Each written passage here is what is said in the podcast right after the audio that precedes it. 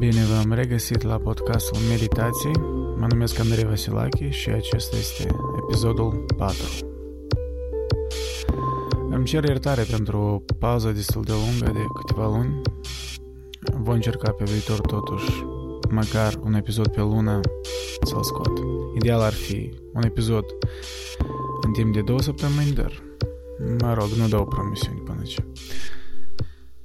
Există câteva întrebări care pe toți ne frământă în această viață. Ele persistă, ele reapar și ele ne inundează gândurile des. Indiferent de etnia noastră, de proveniența noastră, de statutul nostru social și economic, noi toți avem aceste întrebări. Ce este fericirea? De ce, în aceleași circunstanțe, unii oameni sunt mai fericiți, iar alții mai puțin fericiți. De ce noi avem regrete?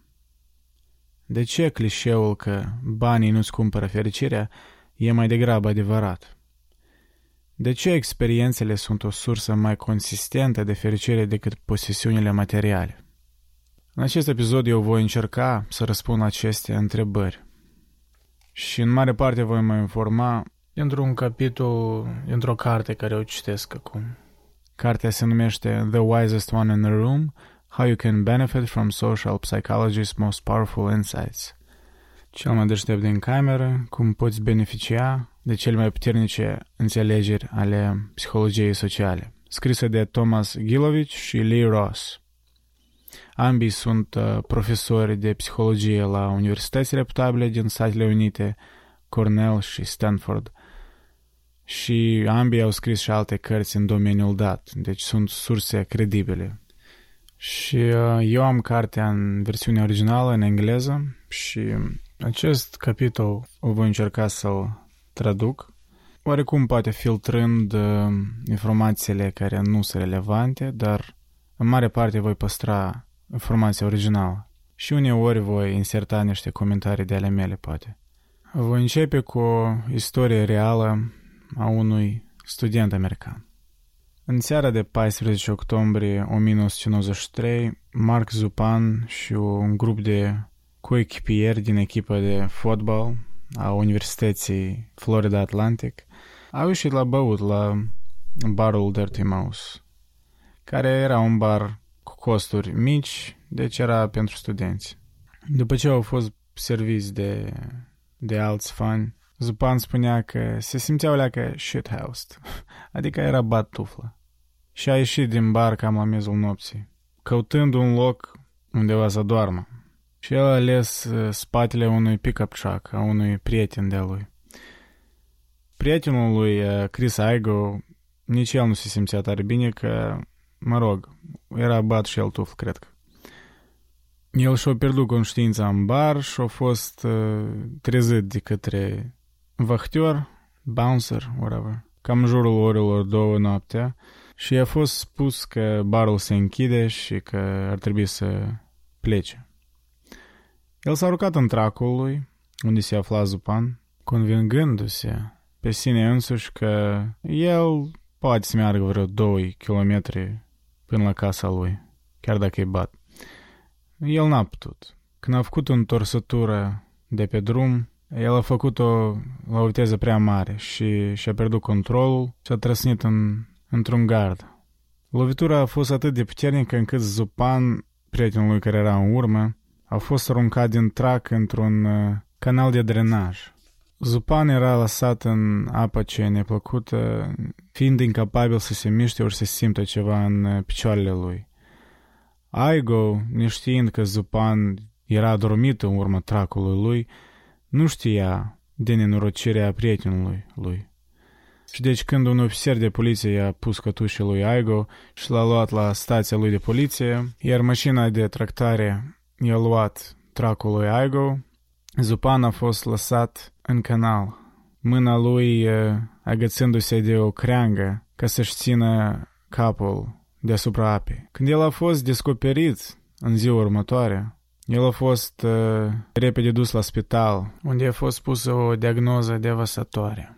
Coloana lui vertebrală era atât de distrusă încât el va fi invalid pe restul vieții.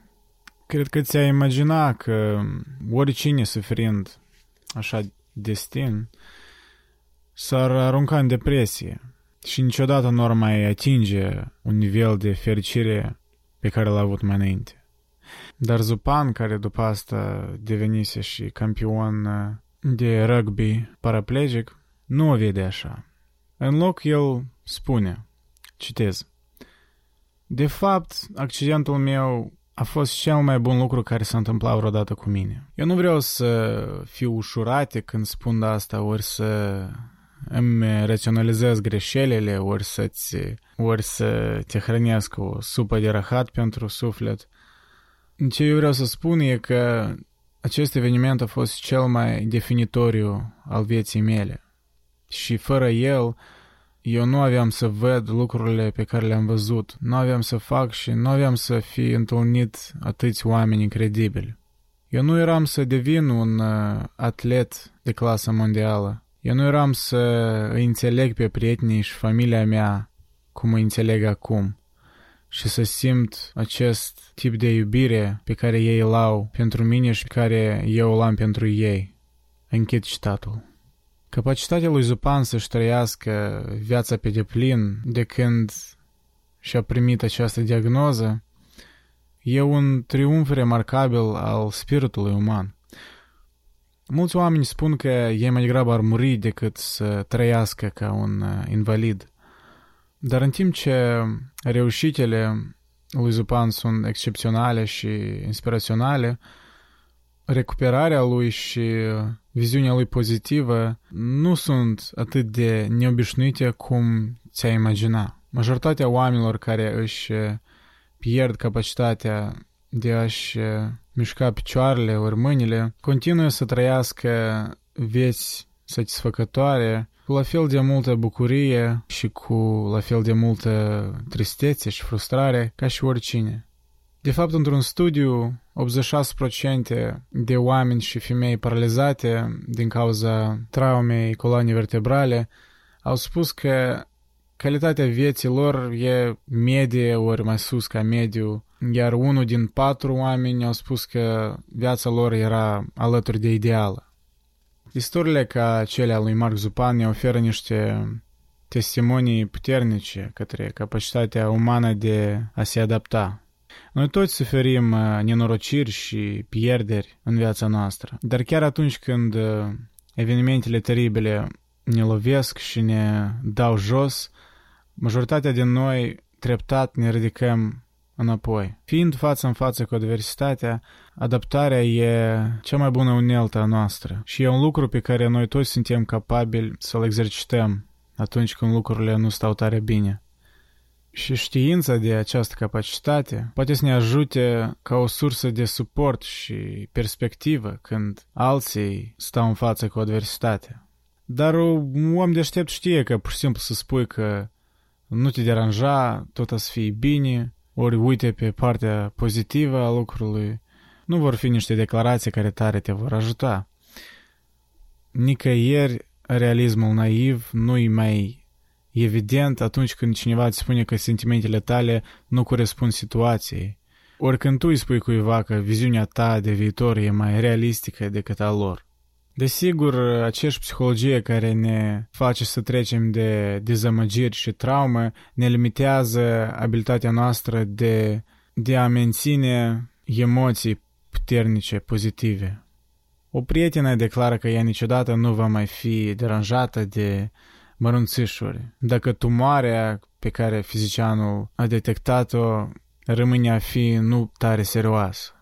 O mamă lucrătoare insistă că ea va fi mult mai fericită numai dacă șeful ei i-ar da o mărire de salariu de 10% și că ea va fi într-o stare de euforie continuă dacă va câștiga loterie. Un frate insistă că el va fi cel mai fericit om din lume dacă fata visurilor lui va accepta să fie mireasa lui. Realitatea e însă că, deși așa rezultate îți aduc bucurie, e o bucurie care e trecătoare și deseori ea trece repede cu timpul. Nu e o revelație mare că oamenii se obișnuiesc cu schimbările în circumstanțele lor și că durerea ori bucuria pe care acele le aduc se minimizează cu timp. Surpriza empirică, chiar pentru cei mai deștepți din noi, e cât de puternică e această adaptare a omului.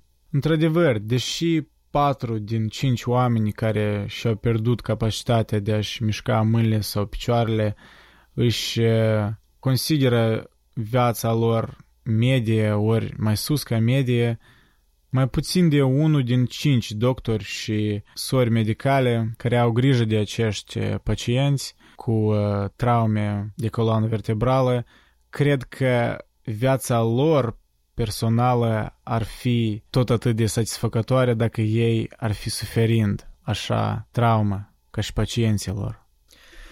Ce este oare acel lucru pe care doctorii și surorile nu pot să-l uh, aprecieze când își imaginează cum ar fi oare să te afli în locul pacienților?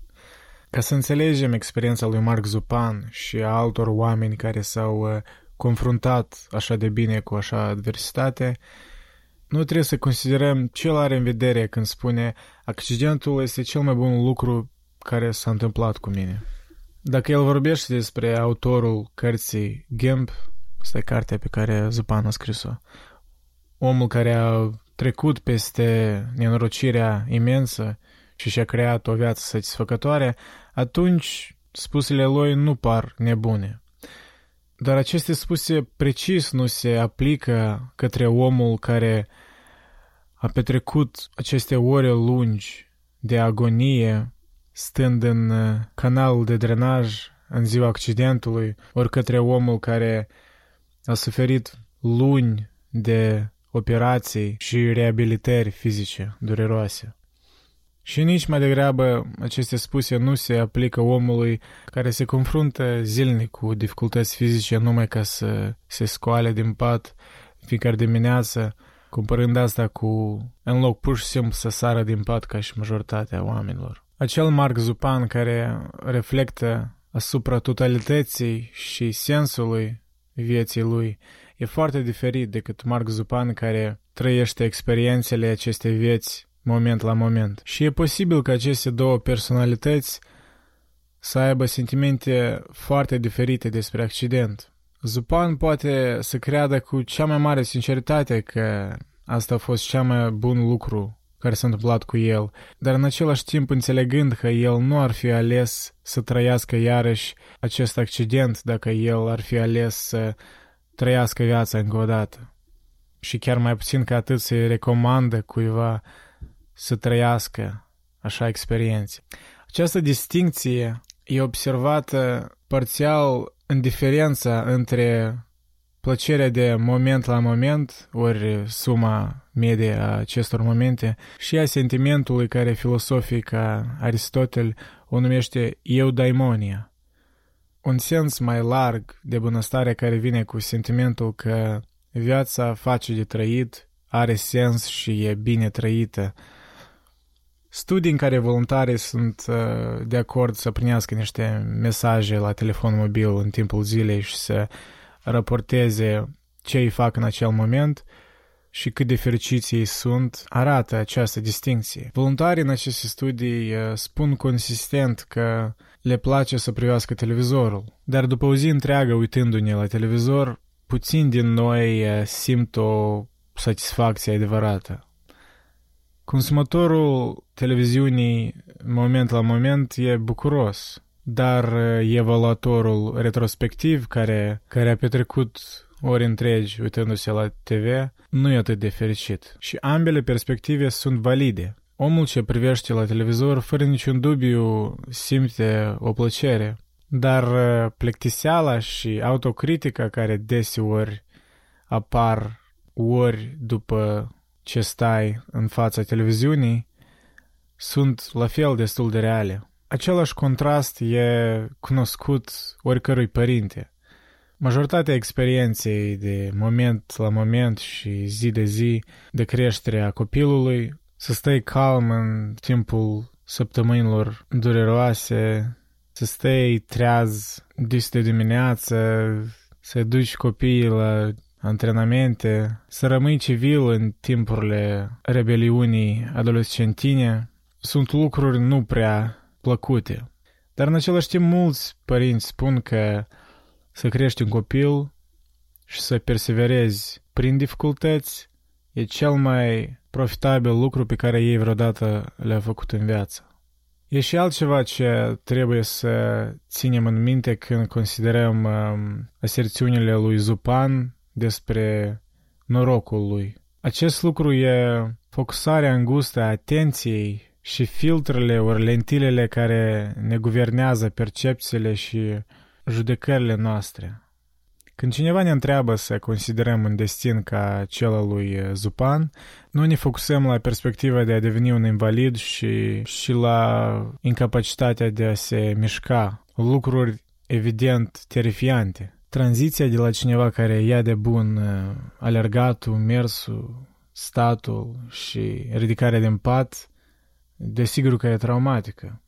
În sensul ăsta noi avem dreptate. Invalizii deseori sunt uh, în depresie luni întregi după accidentul lor. Și chiar mai mult ca atât, limitările zilnice și dificultățile care le înfruntă sunt o sursă de frustrare. Dar un lucru pe care noi nu-l apreciem atunci când considerăm cum e să fii un invalid, e că acei oameni care se confruntă cu dizabilitatea lor nu își petrec tot timpul lor fiind invalizi. Ei de asemenea sunt tați care se bucură de triumfurile copilului, iubitori de mâncare care se levează după o bucată de carne ori, ori un sos bun, ori cititori care se adâncesc în ultimele novele ale autorilor preferați, cu cel puțin exact atâta plăcere ca și cei ce n-au dizabilități. De fapt, noi suspectăm că plăcerea lor în aceste activități mondene sunt mărite. Râsul copilului, o atingere a celui iubit, ori iritarea care o simți când ești în mijlocul alegerilor și, și te frustrează televiziunea, devin focusul atenției și domină lumea emoțională. În aceste momente, cel puțin, viața invalizilor nu e tare diferită decât în cazul dacă ei ar fi avut capacitatea să-și utilizeze picioarele ori mâinile. Această focusare îngustă de atenție, de asemenea, influențează cum oamenii gândesc despre pașii care sunt nevoie să-și schimbe viața. Într-un studiu, oamenii care trăiesc în vestul Americii au fost întrebați dacă ei ar fi mai bucuroși dacă ar fi trăit în California.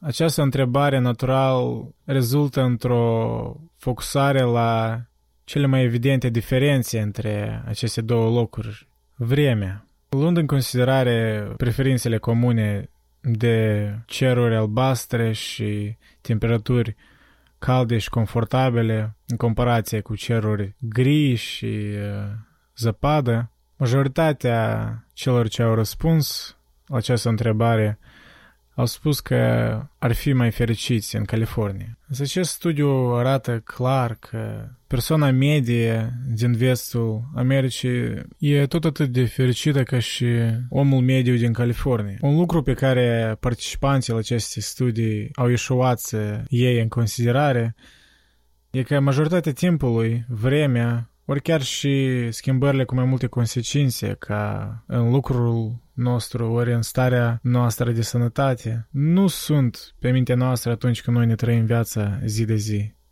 Omul deștept apreciază aceste implicări ale efectului de focusare când noi facem aceste decizii personale și când oferim uh, sfaturi prietenilor. Omul deștept de asemenea apreciază că evaluarea generală a calității vieții nu constă numai în uh, sumarea experiențelor de plăcere și durere moment la moment. Și în loc, aceste evaluări sunt dictate de un sens mai larg pe care îl dăm acestor experiențe zilnice. Consideră istoria a doi oameni de serviciu de la NASA, care au fost întrebați despre lucrul lor. Unul a spus că lucrul lui e să curețe și să mențină locul fizic unde lucrează. Iar celălalt a spus că lucrul lui e să ajute să pună un astronaut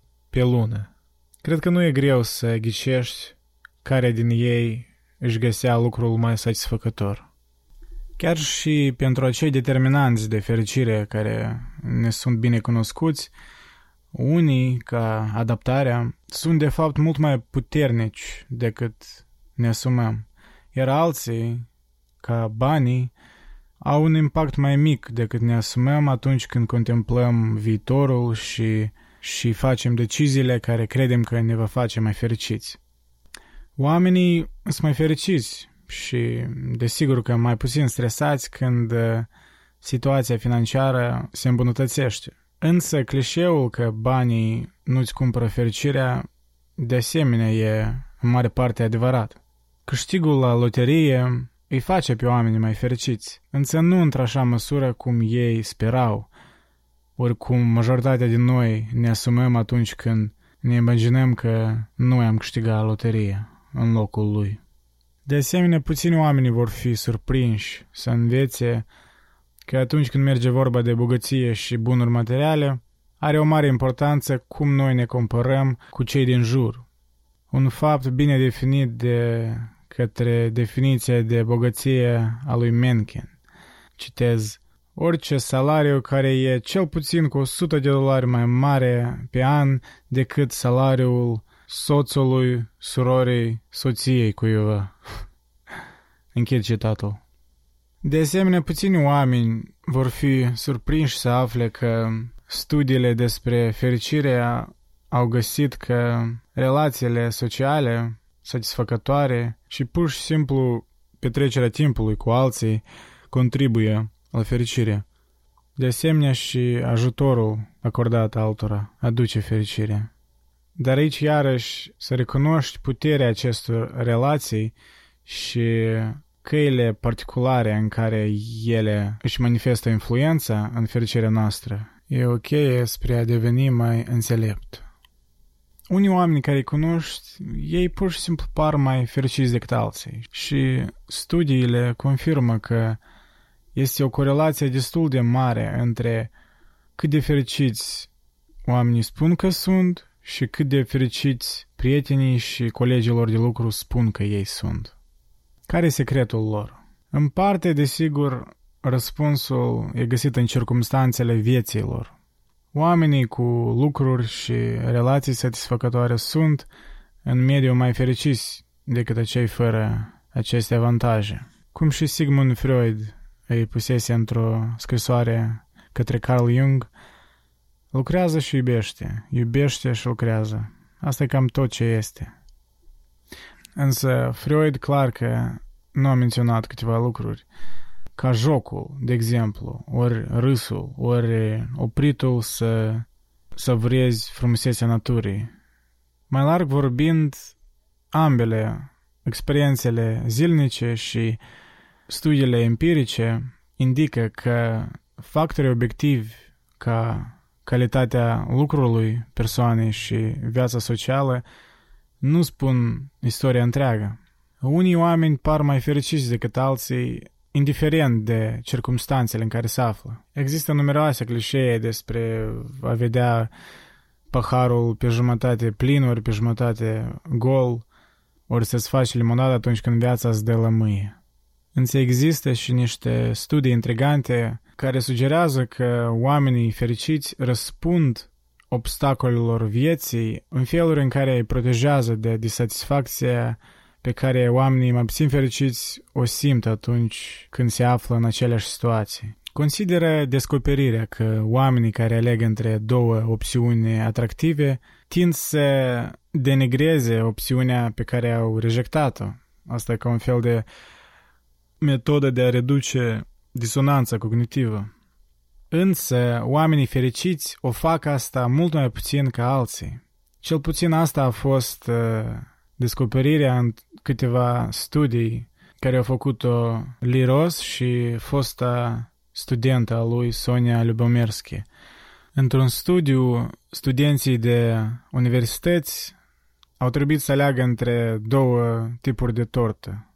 În alt studiu, studenții de liceu au trebuit să pună note la universitățile care i-au acceptat pentru anul viitor. În ambele cazuri, cu cât mai fericiți se autodeclarau studenții, cu atât mai puțin ei tindeau să denigreze alternativele rejectate. Participanții mai fericiți în acest studiu s-au bucurat de torta care au ales-o fără să denigreze calitatea tortei care nu au ales-o. Iar cei din al doilea studiu erau entuziasmați să viziteze universitatea care au ales-o, fără să denigreze școlile care ei au decis să le respingă și fără să-și bată joc de colegii care au ales aceste universități pe care ei le-au respins. Și e important de menționat că nu e că acești oameni fericiți n-au fost capabili să se protejeze împotriva acestor pericole substanțiale că, către imaginea lor și bunăstare. De fapt, studenții fericiți din al doilea studiu nu s-au scutit să denigreze școlile care i-au rejectat pe ei. În același timp, simțind că nu e necesar să denigreze școlile pe care ei au decis să le rejecteze. De fapt, acești studenți mai fericiți denigrau școlile care i-au rejectat pe ei și mai mult ca cei studenți care nu erau fericiți. Oamenii des participă în uh, comparări sociale, care într-un fel diminuează plăcerea pe care ei o au de la averile lor. În alt studiu, participanții care erau uh, întrebați să dea o lecție de matematică unor copii au primit un feedback indicând că ei au făcut un lucru bun. În unele cazuri, asta e unicul feedback pe care i-au primit. În alte cazuri, el a fost acompaniat de o informație că un coleg de-a lor a făcut un lucru și mai bun ca el. Cât de mult această comparare a diminuat uh, plăcerea participanților în performanța lor?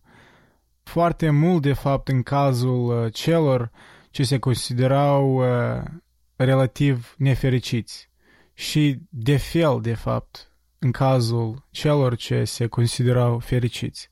Oamenii fericiți de asemenea se diferă de faptul cum ei gândesc despre trecutul lor.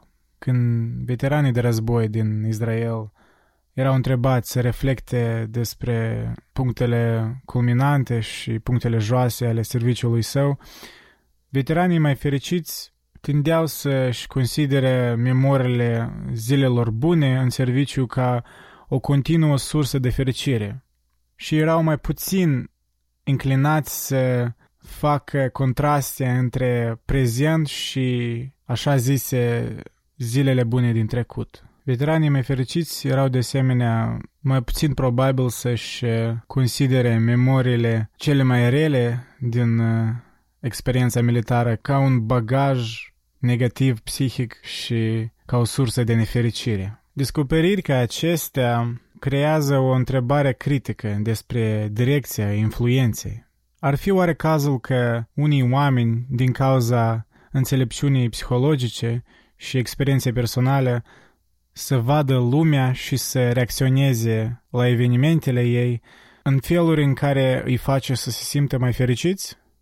Ori poate unii oameni, prin genetica favorabilă, părinți, cum se cade, ori fiind influențați de modele de urmat, poate acești oameni sunt mai fericiți și respectiv tind să vadă și să reacționeze la lume în uh, feluri în care îi mărește fericirea. Ambele procese probabil că operează într-un tip de ciclu virtuos, ori în cazul oamenilor nefericiți într-un ciclu vicios. Mesajul important însă din uh, aceste cercetări e că sunt lucruri pe care o persoană înțeleaptă poate să le facă ca să devină mai fericită. Ca de exemplu, acționează ca o persoană fericită și tu treptat vei înțelege că e mai ușor să fii una. Un fel de fake it till you make it. Nu-ți cheltui energia denigrând căile pe care nu le-ai ales, ori alegerile pe care nu le-ai făcut. Evită comparările sociale care te pun pe partea mai scurtă a bățului. Apreciază timpurile bune pe care le-ai avut în trecut și norocul pe care l-ai avut decât să, decât să ruminezi asupra lucrurilor pe care crezi că nu le ai astăzi. Însă, de asemenea, caută experiențe care vor contribui la fericirea ta astăzi. Din păcate, așa tip de sfat e mult mai ușor să-l spui decât să-l urmărești. Dacă așa nu era cazul, atunci noi am vedea mult mai puține fețe nefericite în această lume. Nenumărate cărți oferă sfaturi specifice despre cum să-ți îmbunătățești fericirea și sentimentul de bunăstare. Multe din ele sunt scrise de cercetători bine respectați, studiile cărora stau la baza sfaturilor lor. De obicei le găsești în secția de psihologie în, în orice magazin de cărți. Noi nu vom sumariza această literatură vastă aici, nici nu te vom împinge să ai o viață socială bogată, să-ți alegi un partener cald și interesant, ori să-ți găsești o carieră care te mulțumește.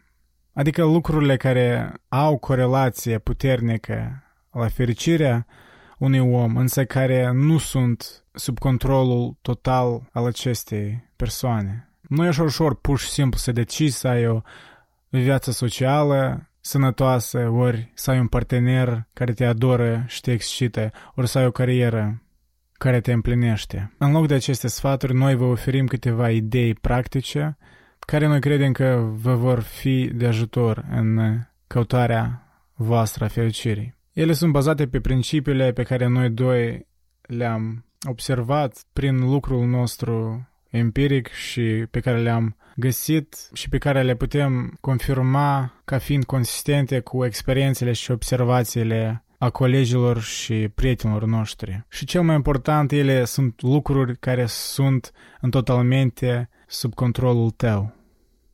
Imaginează-ți că tu și familia ta plănuiți o vacanță în Kauai, care e una din cele mai frumoase insulițe din Hawaii. Ca și majoritatea oamenilor, bugetul vostru e limitat și tu trebuie să faci niște compensații. O opțiune e să economisești puțin, închiriind un apartament mai departe de plajă și să nu prea ieși la mâncare în restaurante, dar să-ți faci mâncarea acasă. Astfel tu vei fi capabil să stai, de exemplu, vreo două săptămâni. Alternativa ar fi să stai pe un timp mai scurt, poate doar o săptămână, și să-ți utilizezi banii să te alinți puțin. Închiriază un apartament fix lângă plajă, du-te la vreun concert, la vreun artist cunoscut și poate mai ia și un zbor cu helicopterul deasupra insulei în ultima zi. Ce ai alege tu? Cercetările psihologice de fapt ne aduc un răspuns clar în cazul de aceste compensări de calitate versus cantitate. Răspunsul este să alegi vacanță mai scurtă și mai memorabilă. Când tu te întorci acasă ori la lucru, două săptămâni plăcute, dar mai puțin memorabile, nu vor părea atât de diferite decât una, dar savurând memoriile de a merge fix lângă plajă dimineața și mai apoi seara, ascultând albumul artistului pe care tu l-ai ascultat live și savurând vreo băutură mai costisitoare și amintindu-ți cum e să vezi coasta napale din helicopter. Aceste experiențe îți vor rămâne pe toată viața. Mesajul aici se aplică mult mai departe decât doar împlănuirea vacanței. Un research făcut de Daniel Kahneman și colegii lui au documentat o, o regulă de apogeu, ori cu alte cuvinte, vârf de vârf. Ce noi ținem minte în orice experiență, ce trăiește și ce determină senzația de bucurie ori durere de lungă durată, e de obicei guvernată de cum a fost acea experiență în cel mai extrem moment și cum a fost acea experiență fix la sfârșitul ei. Cum și Kahneman spunea, această idee e foarte bine capturată de o frază din cartea lui Milan Kundera, Imortalitatea. Memoriile nu fac filme, ele fac fotografii. Ce iese în iveală sunt, de fapt, momentele excepționale capturate în aceste fotografii. Tu vei ține minte ca o propoziție abstractă că acea vacanță de două săptămâni în Hawaii a durat două săptămâni. Însă senzația generală de vacanță și emoțiile care vor persista în tine nu vor depinde mult de cât de lungă a fost vacanța. Într-un studiu care ilustrează acest fapt de viață hedonică, Kahneman are un grup de participanți care a fost puși să se uite niște videoclipuri scurte de imagini plăcute. Cățeluși, pinguini care se aruncă în apă, valuri care se lovesc de, de plajă. Iar alt grup a văzut niște clipuri de imagini foarte șocante și neplăcute. Mutilări groaznice, consecințele bombii atomice din Hiroshima, omorârea animalelor într-un scop industrial. În ambele cazuri, lungimea acestor prezentări variau pentru diferiți participanți și fiecare au fost întrebați să ajusteze un, un switch în timp ce priveau, moment de moment, indicând cât de plăcut ori neplăcut fiecare segment era pentru ei. După ce au privit clipul, participanții au fost întrebați cât de plăcut ori neplăcut Uh, toată experiența în general a fost. Și lucrul pe care Kahneman și colegii lui l-au găsit e că lungimea prezentării avea foarte puțin efect la sentimentul general al participanților de cât de bun era ori rea era experiența lor. Văzând mult mai multe chestii groaznice, n-a făcut experiența mult mai rea decât văzând mai puține chestii groaznice. Dar un lucru care a prezis uh, ratingurile generale ale participanților a fost cât de bun ori rău a fost experiența lor în cel mai bun ori cel mai rău moment din clip și cât de bun ori rău a fost experiența lor la sfârșitul clipului. Faptul cât de groaznică era o mutilare juca un mare rol în impresia pe care o lăsa. Însă cât de mult trebuia să privească la această mutilare juca un rol foarte mic la impresia generală. Cât de frumușel cățelușul arăta, avea un mare efect în impresia generală a participantului. Însă cât de mult acești participanți priveau la cățeluș, n-avea nicio importanță. O implicare surprinzătoare în viața reală a acestei reguli de apogeu a fost demonstrată într-un studiu în care oamenii erau în timpul diagnosticului de colonoscopie, fără niciun drog, fără nicio sedare. O procedură care de obicei e foarte dureroasă atunci când aparatul optic e insertat cel mai departe în coloană vertebrală. De obicei, acest moment se întâmplă la sfârșitul procedurii, după care doctorul repede scoate aparatul optic. Pacienții de obicei țin minte toată experiența ca foarte dureroasă, atât de dureroasă că mulți niciodată nu urmăresc recomandarea să mai repete această procedură 5 ani după. Însă aplicând regula de apogeu, Kahneman și colegii lui avea doctori care au încercat ceva diferit. În loc să scoată acest aparat optic deodată, după cel mai dureros moment în procedură, ei îl trăgeau foarte încet, lăsându-l să, să stea în coloană pe un timp adițional, care, din punct de vedere medical, nu era necesar. Însă acest timp adițional ar trebui de menționat, nu e plăcut. Uh, într-adevăr, e de fapt foarte neplăcut. Însă nici pe alături atât de neplăcut ca și momentul cel mai dureros când aparatul optic era insertat cel mai adânc. Deși pacienții care au suportat acest timp adițional de disconfort, evident, au simțit mai multă durere, ei au spus că experiența în general era mai puțin traumatică decât acei pacienți care își făceau procedura în mod obișnuit. Într-adevăr și uimitor, 70% din acești pacienți erau de acord să facă procedura recomandată de doctor câțiva ani după, o creștere de mai mult de 50% comparând cu pacienții care erau tratați în mod standard.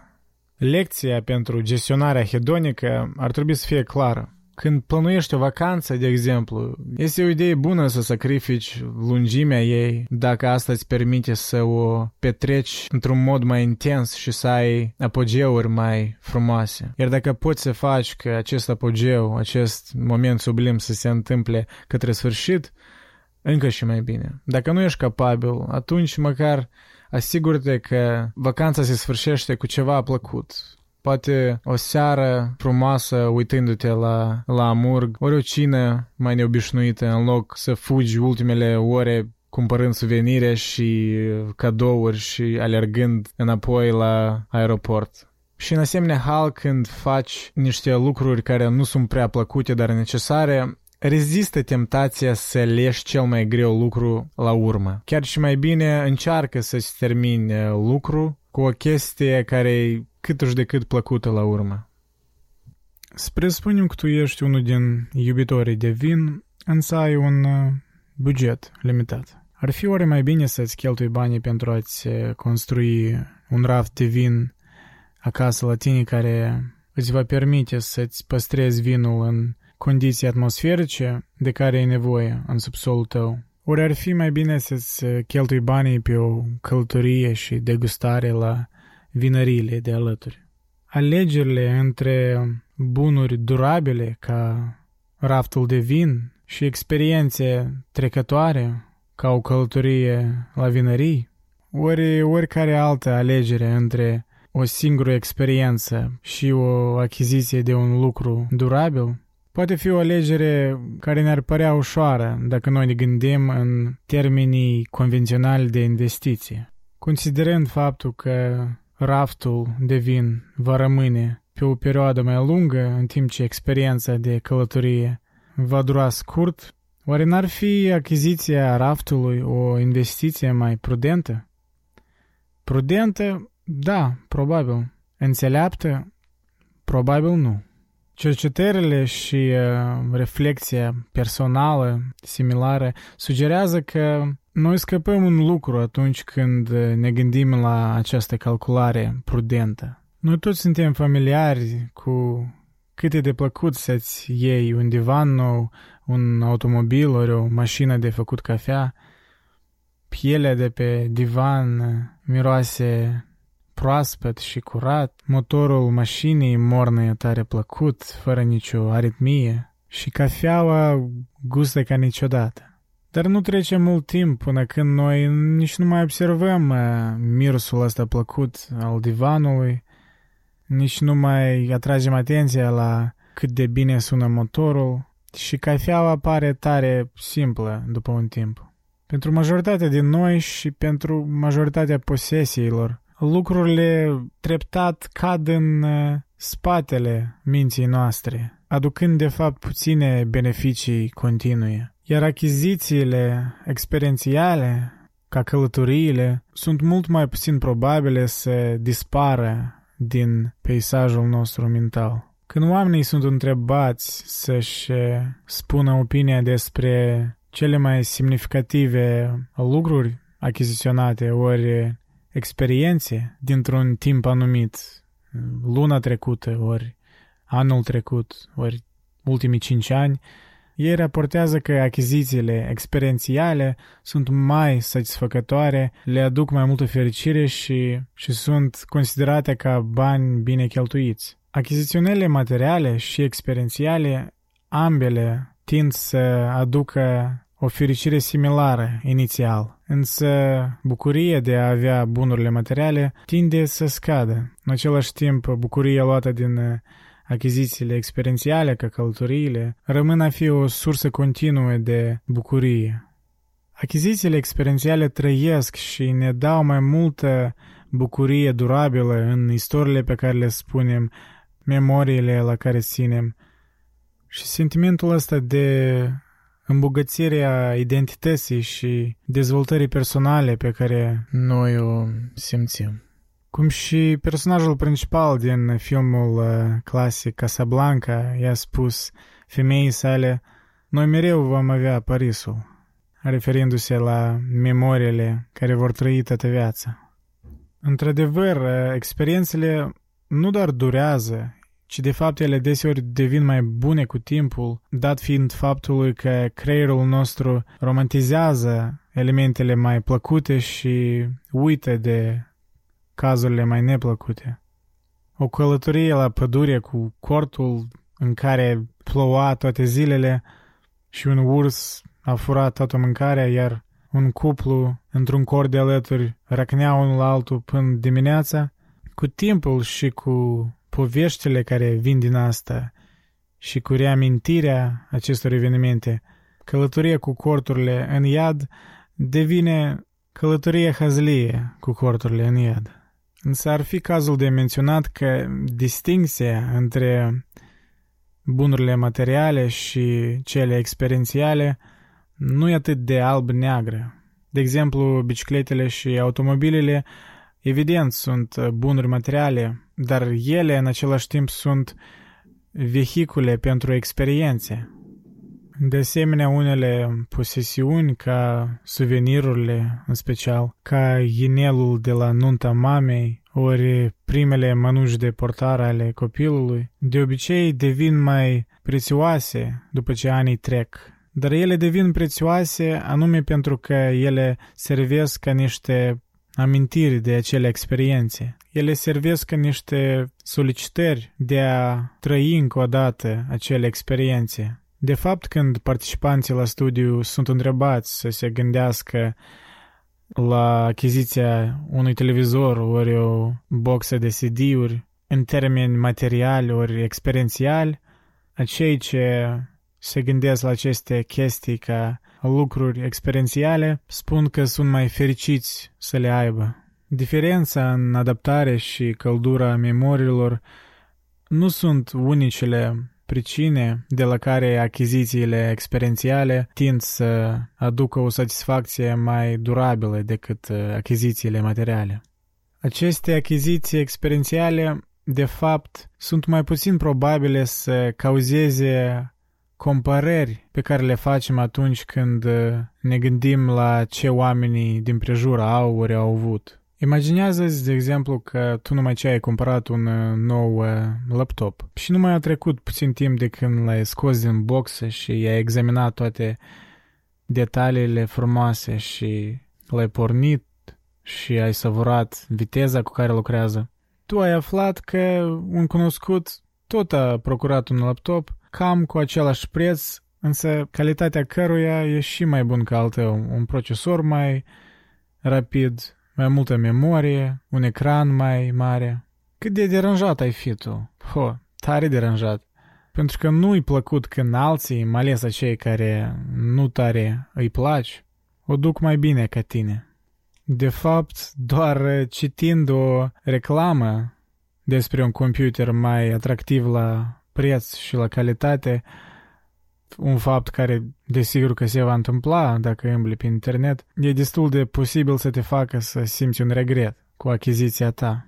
Dar acum imaginează-ți că tu ți-ai uh, cheltuit acești bani nu pe un laptop, dar pe o vacanță la o plajă unde timpul era foarte frumos, localnicii erau prietenoși, iar prietenii tăi ți-au servit ca o companie foarte bună și te-a relaxat pe deplin. Dar și aici, iarăși, să presupunem că tu ai descoperit că altcineva, chiar cineva de care nu-ți place, tot a avut vacanță la această plajă, însă timpul atunci era și mai bun. Hotelul la care a stat era și mai bun, mâncarea era mai ieftină și mai calitativă. Și, în general, el și-a salvat bani în comparație cu tine. Ori iarăși să presupunem că ai văzut o reclamă despre un trip undeva la altă plajă care de fapt sună și mai atractiv. Cât de rău te simți despre asta, crezi? Oare aceste comparări nefavorabile ți-ar scădea satisfacția atât de mult cum și ți-a scăzut satisfacția în cazul cu laptopul achiziționat?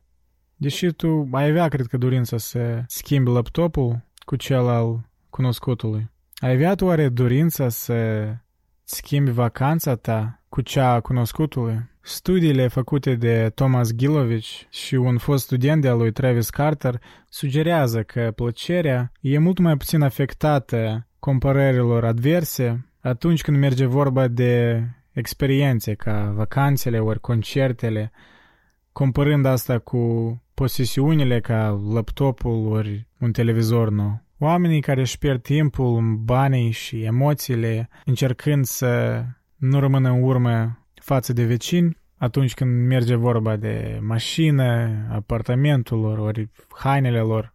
O fac mult mai puțin atunci când merge vorba de vacanțe, ori unde ei decid să mănânce, ori cât de des se duc la teatru. Experiențele, în alte cuvinte, tind să fie evaluate mai mult la termenii lor. E mult mai puțin probabil ca noi să ne deranjăm că cineva a avut o experiență mai bună ca noi. Noi nu ne dorim să ne schimbăm vacanțele și experiențele de concerte cu cunoscuții noștri. La fel cum noi nu ne dorim să ne schimbăm cu memoriile, fotografiile ori istoriile noastre. Chiar dacă memoriile altora ori fotografiile ori istoriile altora ar fi considerate de un neutru ca mai bune ca ale noastre.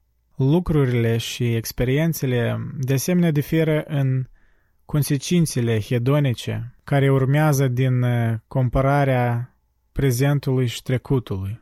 Odată ce ai avut o mașină tare bună, ori un electrocasnic, ori un telefon mobil foarte avansat, e foarte greu să te întorci la modele inferioare. Însă după ce tu ai mâncat la un restaurant tare scump, ofertele unui local mai ieftin de burgere ori o pizzerie, tot încă sună delicios, de fapt. Aici iarăși evoluția care ne face să ne placă sarea, grăsimea și dulciurile, caracteristicile principale ale mâncării nesănătoase, are grijă de asta, ca să ne pară delicioase. Când vine vorba de bunurile materiale, atunci lucrurile care erau considerate luxoase pentru bunei noștri, ca spălători de blide automat, ori televizoare, ori aparat de aer condiționat, au devenit ca necesități și lucruri care erau luate de bun de părinții noștri. Și în asemenea hal, lucrurile care erau uh, luxoase pentru părinții noștri ca a doua mașină, ori un televizor modern și mare, ori telefoane mobile, acum sunt văzute ca lucruri ordinare pentru majoritatea americanilor din clasa mijlocie. Psihologii numesc acest lucru traseul hedonic. Nevoia să alergi și mai repede ca să acumulezi și mai multe doar ca să rămâi pe loc, hedonic vorbind. De fapt, ideea unui traseu hedonic explică tare bine de ce, în esență, nu am avut parte de o mărire a fericirii între generații, în ciuda faptului că nivelul mediu de viață s-a mărit considerabil. Experiențele, de asemenea, tind să aducă mai multă satisfacție care durează deoarece ele creează conexiuni sociale. Majoritatea experiențelor sunt uh, împărțite. Noi uh, ne ducem la o cină cu prietenii, luăm vacanțe cu familia și ne bucurăm de concerte, de plimbări, de evenimente sportive cu entuziaștii pe care îi cunoaștem. Chiar și atunci când noi uh, mâncăm undeva în oraș singuri, ori ne ducem în vacanță singuri, noi nu avem răbdare să ne întoarcem în cercul nostru de prieteni și să ne împărțim cu experiențele pe care le-am avut. Oamenii spun mai multe istorii despre experiențele lor decât despre bunurile lor materiale și ascultătorii au mai multă plăcere să asculte despre experiențe. Într-un studiu care se referă la această diferență, niște studenți care nu se cunoșteau au fost întrebați să aibă o conversație de a se cunoaște, însă erau uh, limitați să vorbească ori despre bunurile materiale, ori despre experiențe. Cum și era de așteptat, uh, cei ce au vorbit despre experiențe au spus că le-a plăcut conversația mai mult și i-au plăcut de fapt partenerul de conversație mai mult decât cei ce au vorbit despre bunuri materiale și posesiuni. Experiențele de fapt construiesc și alt tip de capital personal. Oamenii țin foarte mult la unele posesiuni materiale și unele din ele chiar devin parte a identității lor. Însă experiențele și ce ne gândim noi despre ele determină cine suntem noi. Posesiunile noastre ar putea fi părți importante din viața noastră, însă ele rare ori devin o parte importantă a identității noastre. De ce un motiv foarte proeminent în literatură și în film este golul simțit de indivizii care, uitându-se în trecut la viața lor, realizează că ei au pus prea mult accent pe bunurile materiale și prea puțin timp în uh, a dezvolta relații semnificative și de a avea experiențe interesante. Omul înțelept știe asta, desigur. De aceea, personajele în literatură ori film care își dedic atâta energie pentru a căpăta bunuri materiale, de obicei nu sunt văzuți ca înțelepți și de obicei au sfârșituri triste atunci când își dau seama de greșelile lor. Deși până în punctul dat în acest capitol noi am vorbit mai mult despre ce un om înțelept ar trebui să facă, e important de menționat că asemenea sfat se referă și la o societate înțeleaptă. Unele comunități și societăți prioritizează achizițiile experiențiale și ele construiesc parcuri, drumuri frumoase, plaje, drumuri pentru biciclete și spații publice care îi dau oamenilor ocazie să aibă experiențe mai satisfăcătoare. De exemplu, sistema de parcuri naționale pe care președintele Theodore Roosevelt a inițiat-o, un fapt pe care un scriitor ca Wallace Stegner a numit-o ca cea mai bună idee pe care noi americanii am avut-o. Cei ce prioritizează taxe mici și crearea bunurilor private cu prețul de a nu a construi atâtea locuri publice pentru experiențe, sunt probabile să scadă bucuria colectivă a societății. În toamna anului 1975, Bruce Springsteen a intrat în orbita popculturii. Odată ce a scos albumul Born to Run și odată cu afișarea lui pe coverul revisilor Time și Newsweek și un rând de performanțe istorice în Bottom Line din New York și în teatrul Roxy din uh, Los Angeles, Springsteen și trupa lui E Street Band au devenit un fenomen mondial. Într-un scurt timp după seria concertelor la Roxy, trupa E Street împreună cu Springsteen au călătorit la campusul Universității din California în Santa Barbara ca să aibă așa un concert mai intim în uh, sala de sport. Tom, atunci fiind un uh, student pe un buget restrâns, era fugărit de către colegii lui așa mai hippie să-și cumpere un uh, bilet și să fie parte a acestei experiențe istorice. Cei drept, el nu-i asculta pe prietenii lui și ca rezultat el deseori a revizitat acest uh, sentiment de regret care persistă până în ziua de azi. Exemple ca acestea sunt tipice pentru uh, regretele pe care le au lumea. Majoritatea din noi ne um, focusăm la lucrurile care noi nu le-am făcut decât la lucrurile care le-am făcut însă nu ne-au reușit.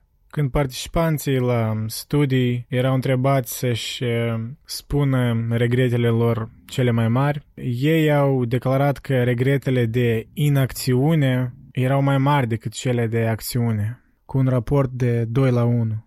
Și când au fost întrebați mai specific dacă cel mai mare regret din viață era ceva ce au făcut, ori ceva ce n-au reușit să facă, de trei ori mai mulți uh, oameni au spus că cel mai mare regret e ceea ce ei n-au reușit să facă.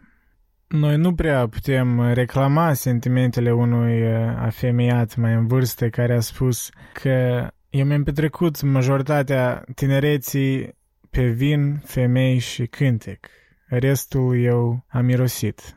Însă există multă înțelepciune în cuvintele lui Henry James – eu nu regret niciun singur exces a tinereții mele impulsive, ci eu doar regret la vârsta mea coaptă unele ocazii și posibilități asupra cărora nu am acționat. Studiile arată clar că atunci când merge vorba de așa dileme comune ca să fac ori să nu fac, să mă implic ori nu, e momentul potrivit acum oare, E în acțiunile precaute mai degrabă decât acțiunile impulsive pe care noi le vom regreta. O parte din această precauție, desigur că are loc să fie, nu niciun uh, lucru înțelept, nici uh, un model de urmat pentru fericire ca să acționezi pe fiecare impuls. Motoul companiei Nike, uh, Just Do It, e prea larg și prea simplu. Unele acțiuni distrug încrederea și îi rănesc pe alții. Ele pot duce la o viață de regrete, să nu mai menționăm prietenii pierdute ori timp în închisoare. Necătând la asta,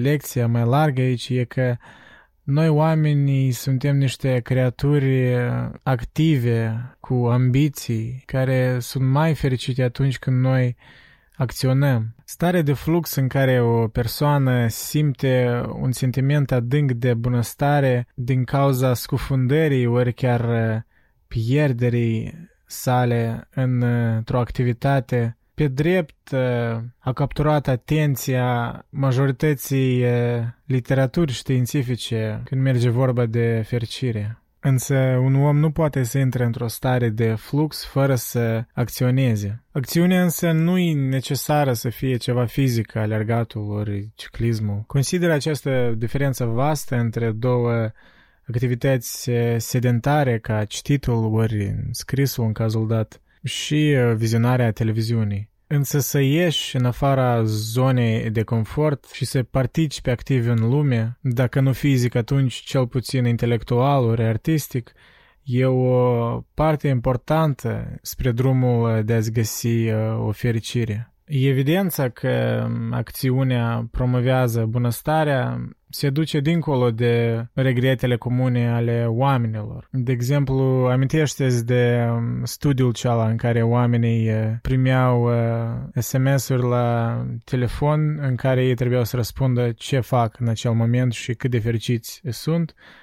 Vizionarea televizorului e o activitate destul de plăcută pentru ei. Desigur că ea, după plăcere, stă mai jos ca socializarea cu prietenii ori sexul, însă ea stă mult mai deasupra preparării mâncării ori să ai grijă de copii. Însă când cercetătorii întreabă despre tipuri de satisfacție mai durabile, ei găsesc o corelație puternică între timpul petrecut în fața unui televizor și bunăstării raportate privitul la televizor, ori să te joci în jocuri de computere, ori să îmbli pe Facebook. E similar ca să mănânci pizza ori turte dulci. Puțin poate fi tare bun, însă exagerarea cu aceste plăceri e o recetă spre letargie și autorecrimare. Un uh, sprijin uh, suplimentar uh, către conexiunea asta între să acționezi și bunăstarea generală vine și din studiile despre încrederea în sine în timpul adolescenței. Nu e o surpriză să-ți spun că încrederea în sine tinde să scadă mult în timpul adolescenței și această scădere în particular e pronunțată la fete. Însă fetele care participă în sporturi organizate suferă o scădere mult mai mică. A fi activ uh, pare a fi ca o protecție împotriva pericolelor uh, către bunăstarea ta. În cazul ambelor efecte merge vorba de o corelație totuși și deci există unele încercitudini și măsuri de precauție pe care trebuie să le ai în cazul dat. E desigur destul de posibil că, de exemplu, încrederea în sine să nască participarea, iar lipsa de încredere în sine să descurajeze participarea ta în activități. Ori având părinți care te suportă, îți mărește încrederea în sine și ca rezultat face ca participarea ta în activități extracurriculare să fie mai posibilă. Însă totuși, datele și studiile noastre din cercetări încurajează ideea că dacă tu te simți cumva rău, e un lucru înțelept să acționezi. Ieși la o plimbare, sună pe un prieten, începe să citești novela aceea clasică pe care întotdeauna vrei să o citești. Planuiește-ți o cină cu un om drag, ori o vacanță. Ori chiar mai bine caută o metodă să-l faci pe altcineva mai fericit. Ideea că fericirea și bunăstarea sunt uh, îmbunătățite prin activitate e de asemenea consistentă cu noțiunea că fericirea servește o funcție um, evoluționară. Cum și uh, autorul uh, Simon uh, Edelman spune în cartea lui uh, Fericirea preocupării, Există pricine bune de ce acumularea experienței uh, îți aduc sentimente bune și promovează fericirea. Setea de a explora, de a aduna informație despre lume și de a folosi această informație pentru a se lupta împotriva obstacolelor, de fapt au un sens evoluționar. Sentimentul de a te simți bine atunci când uh, noi devenim mai buni prin uh, acțiune și prin uh, însușire, pare a fi ca o valută prin care creierul nostru e mituit să se scoale din pat și să iese afară. Asta e, deci, cred că psihologia în urma frazei des întâlnite că viața e o călătorie, nu o destinație. Evoluția a făcut ca acțiunea și însușirile noastre despre lume să fie profitabile din punct de vedere hedonic. Este străduința și uh, progresul care promovează fericirea. Doar având ceva ca un bun material, o medalie ori un titlu, e o substituție slabă. Asta de fapt e și psihologia în urma traseului hedonic, dacă vă amintiți. Obținerea e satisfăcătoare, însă însuși obținerea devine o pălărie veche, retrogradată mai mult în spate și lăsată uitată, în locul ei venind alte țeluri și alte arene în care noi ne străduim și acționăm. Cum și Shakespeare menționase, lucrurile câștigate sunt deja făcute. Bucuria sufletului e în acțiune. Tu ai putea încerca să te lupți împotriva acestui element al naturii noastre în uh, aceea de a promite că tu vei savura câștigurile tale, te vei opri și vei mirosi orice flori pe care le-ai întâlnit pe drum, să fii mai minimalist și să vrei mai puțin și să trăiești mai simplu. Însă asta e o luptă și e o luptă care nu e ușor de câștigat.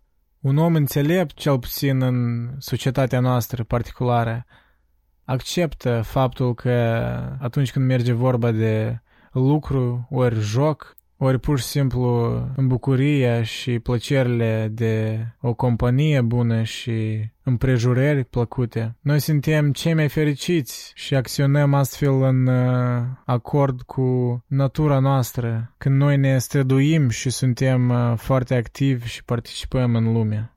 Să presupunem că mâine tu ai putea simți o versiune pură și neatinsă a oricărei emoție pe care tu ai alege. Ce emoție ar fi asta? Dacă nu ai vrea să te răzbuni pe mintea ta, probabil acea emoție nu ar fi furie. Și dacă tu n-ai vrea să continui să te gândești la o dragoste care nu ți se întoarce înapoi, această emoție probabil n-ar fi tristețea la fel. De obicei, noi vrem să simțim emoții pozitive, dar care din ele? Ai vrea să te simți încântat, ori calm, excitat, ori liniștit? Răspunsul tău la această întrebare, după cum noi am cercetat și am găsit, e foarte mult probabil să depinde de etnia ta și vârsta ta. Într-o serie de studii remarcabile, colegul lui Lee Ross eh, din Universitatea Stanford, eh, Jean Tsai, a demonstrat că există niște diferențe pronunțate între culturi când merge vorba de preferințele emoțiilor pozitive de excitare înaltă și excitare joasă. Oamenii din societățile preponderent individualistice din Europa de Vest, Australia, Noua Zeelandă, Canada și Statele Unite, preferă fericirea mai zbuciumată și mai amestecată, favorizând fiorii și încântările în locul calmului și liniștii. Ei cred că ar crede în spusele lui Emerson că nimic bun uh, nu s-a obținut fără entuziasm și că lumea îi aparține celor energetici. Însă lumea din societățile mai interdependente și comunitare, ca China, Taiwan, uh, Coreea și Japonia, tind să aibă preferințe total diferite. Ei uh, țin alături de inimă cuvintele lui Lao Tzu că dacă oamenii pot fi uh, clari și calmi, raiul pe pământ va veni la ei. Și cuvintele lui Buddha, chiar ca și lacul adânc,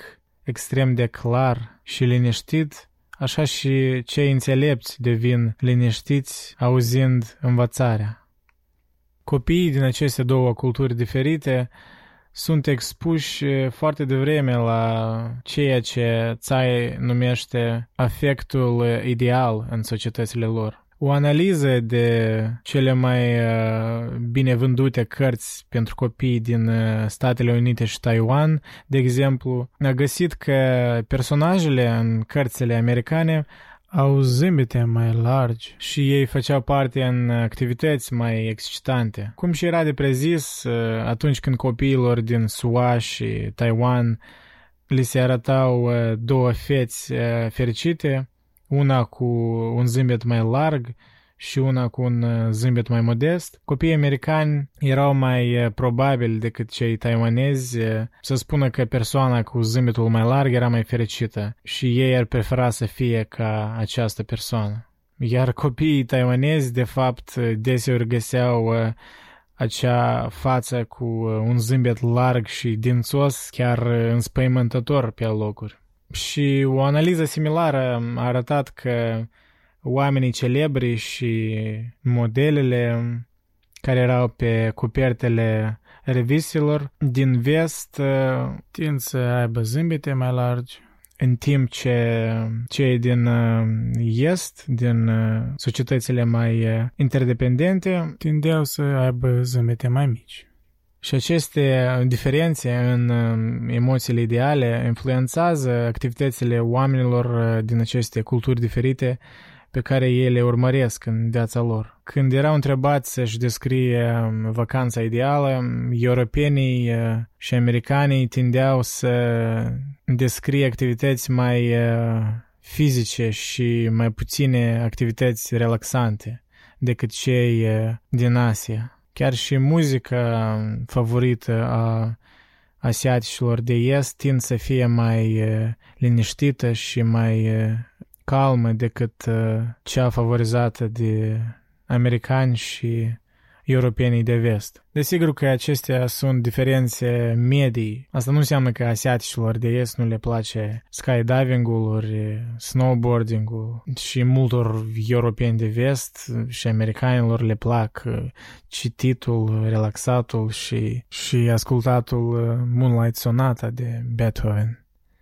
Însă aceste cercetări au uh, revelat că, de fapt, stereotipurile des întâlnite despre asiaticul introvert și liniștit și uh, americanul extrovertit și plin de entuziasm are un uh, gram de adevăr în ele. E chiar interesant de notat cât de alături aceste stereotipuri de fapt reflectă Uh, acele stereotipuri pe care noi în uh, societatea de vest o avem despre tineri și despre bătrâni. Cei tineri se spune că vreau să caute plăcere și activități mai viguroase, iar cei mai bătrâni uh, își vreau mai mult calmul și activitățile mai relaxante. Când Peter Townshend din trupa The Who a scris că Sper că voi muri înainte să îmbătrânesc. El probabil se referea la această tranziție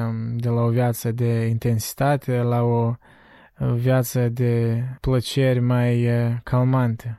Și în asemenea hal, aceste stereotipuri, de fapt, se întruchipează și în faptul că lumea din vest celebrează tinerețea mai mult, iar cea din est are un respect adânc uh, pentru o vârstă mai înaintată. deși oamenii tind să creadă că fericirea scade cu vârsta, de fapt lucrurile stau invers. Oamenii mai în vârstă au uh, o capacitate mai cioplită și mai bună decât cei tineri pentru a se gândi la consecințe și evenimente în, uh, într-un mod în care ar promova fericirea. Fericirea de care oamenii mai în vârstă se bucură e într-adevăr mai mult uh, înconjurată de o seninătate decât excitare. Însă e aceeași fericire adevărată, de fapt. Un om înțelept, de fapt, își dă seama că e o strategie mai bună să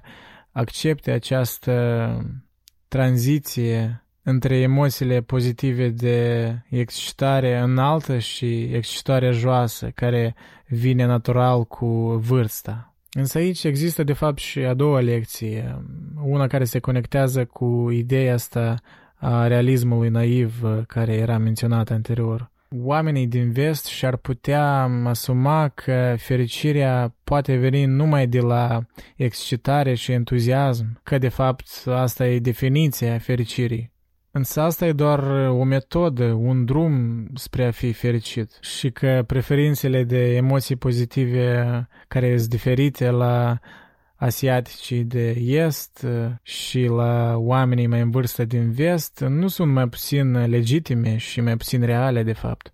Viziunile și prioritățile unei culturi ori unei grupe de vârstă sunt doar viziuni și priorități ci nu o evaluare veridică a cum stau de fapt lucrurile. Există multe descoperiri inspiraționale în literatura științifică, dar probabil cea mai încurajatoare descoperire e că oamenii uh, par să primească mai multă satisfacție când cheltuie banii pe alții decât pe ei. Elizabeth Dunn din Universitatea British Columbia și uh, Michael Norton din Harvard au cercetat asta printr-un uh, număr de studii. Într-un studiu, participanților le s-au dat ori 5 dolari, ori 20 dolari și li s-a spus să-i cheltuie pe ei însuși, ori pe altcineva, ori să-i dea la caritate până la 5 seara în aceeași zi. Când uh, cercetătorii au contactat um, după timpul limită, cei ce um, au cheltuit banii pe alții au declarat că se simțeau mai fericiți. Iar în alt studiu, uh, participanții uh, din Canada și Uganda pur și simplu au fost întrebați să se gândească la un timp când ei au cheltuit bani pe ei însuși ori pe altcineva. Și iarăși atunci când uh, ei uh, au răspuns cât de fericiți se simțeau, ei uh, evident erau mai fericiți când au cheltuit banii pe altcineva. Asta nu e o idee um, nouă, desigur. Oamenilor des li s-au spus și li s-au recomandat mai degrabă să dea decât să primească. Un învățat evreu pe nume Hillel notase într-un timp Dacă eu nu sunt pentru mine atunci cine va fi pentru mine? Însă dacă eu sunt numai pentru mine, atunci ce sunt eu? Și un uh, antrenor legendar de basketball, John Wooden, mereu îi spunea jucătorilor lui că e imposibil să ai o zi perfectă fără să faci ceva pentru altcineva. Dar totuși e foarte încurajator să vezi că acest efect are de fapt o cauză psihologică reală și măsurabilă, empirică, dar nu e doar o dorință romantică care oamenii ar vrea să fie adevărată. Și atunci apare o întrebare. Oare beneficiile hedonice ale altruismului se aplică și la politicile națiunilor și distribuția bunurilor, ori ele au efect doar la acțiunile voluntare ale indivizilor. Ori ar fi cazul ca țările care ating o egalitate economică mai bună să rezulte și în fericirea colectivă a națiunii? Noi vom examina această întrebare puțin mai târziu în acest capitol. Însă hai să considerăm întâi o întrebare mai îngustă. Ce fel de tip de um, distribuție a bunurilor oamenii, ori mai specific americanii, cred că e mai bună pentru societate per general? luând în considerare faptul că lumea politică acum e foarte polarizată în Statele Unite, S-ar putea să ne pară că oamenii în diferite tabere politice ar avea viziuni diferite la această întrebare. Liberalii poate ar favoriza statele bune ca Danemarca ori Suedia, pentru ca cei mai dezavantajați membri ai societății să aibă o securitate și demnitate în sănătatea, educația și necesitățile nutriționale ale lor. Iar conservativii, în cazul dat, am putea să presupunem că ar insista că asemenea stat va cauza dependență și, și va eșua să încurajeze efortul, inițiativa și responsabilitatea personală a oamenilor. Însă, surprinzător, de fapt, e mult mai puțină polarizare la întrebarea dată decât te-ai aștepta. Când cercetătorii au întrebat participanții în ce măsură bogăția Statelor Unite ar trebui să-i aparțină la cei mai bogați oameni din top 20% și la cei mai săraci din 20%. Și ei au găsit o preferință destul de um, comună, de fapt.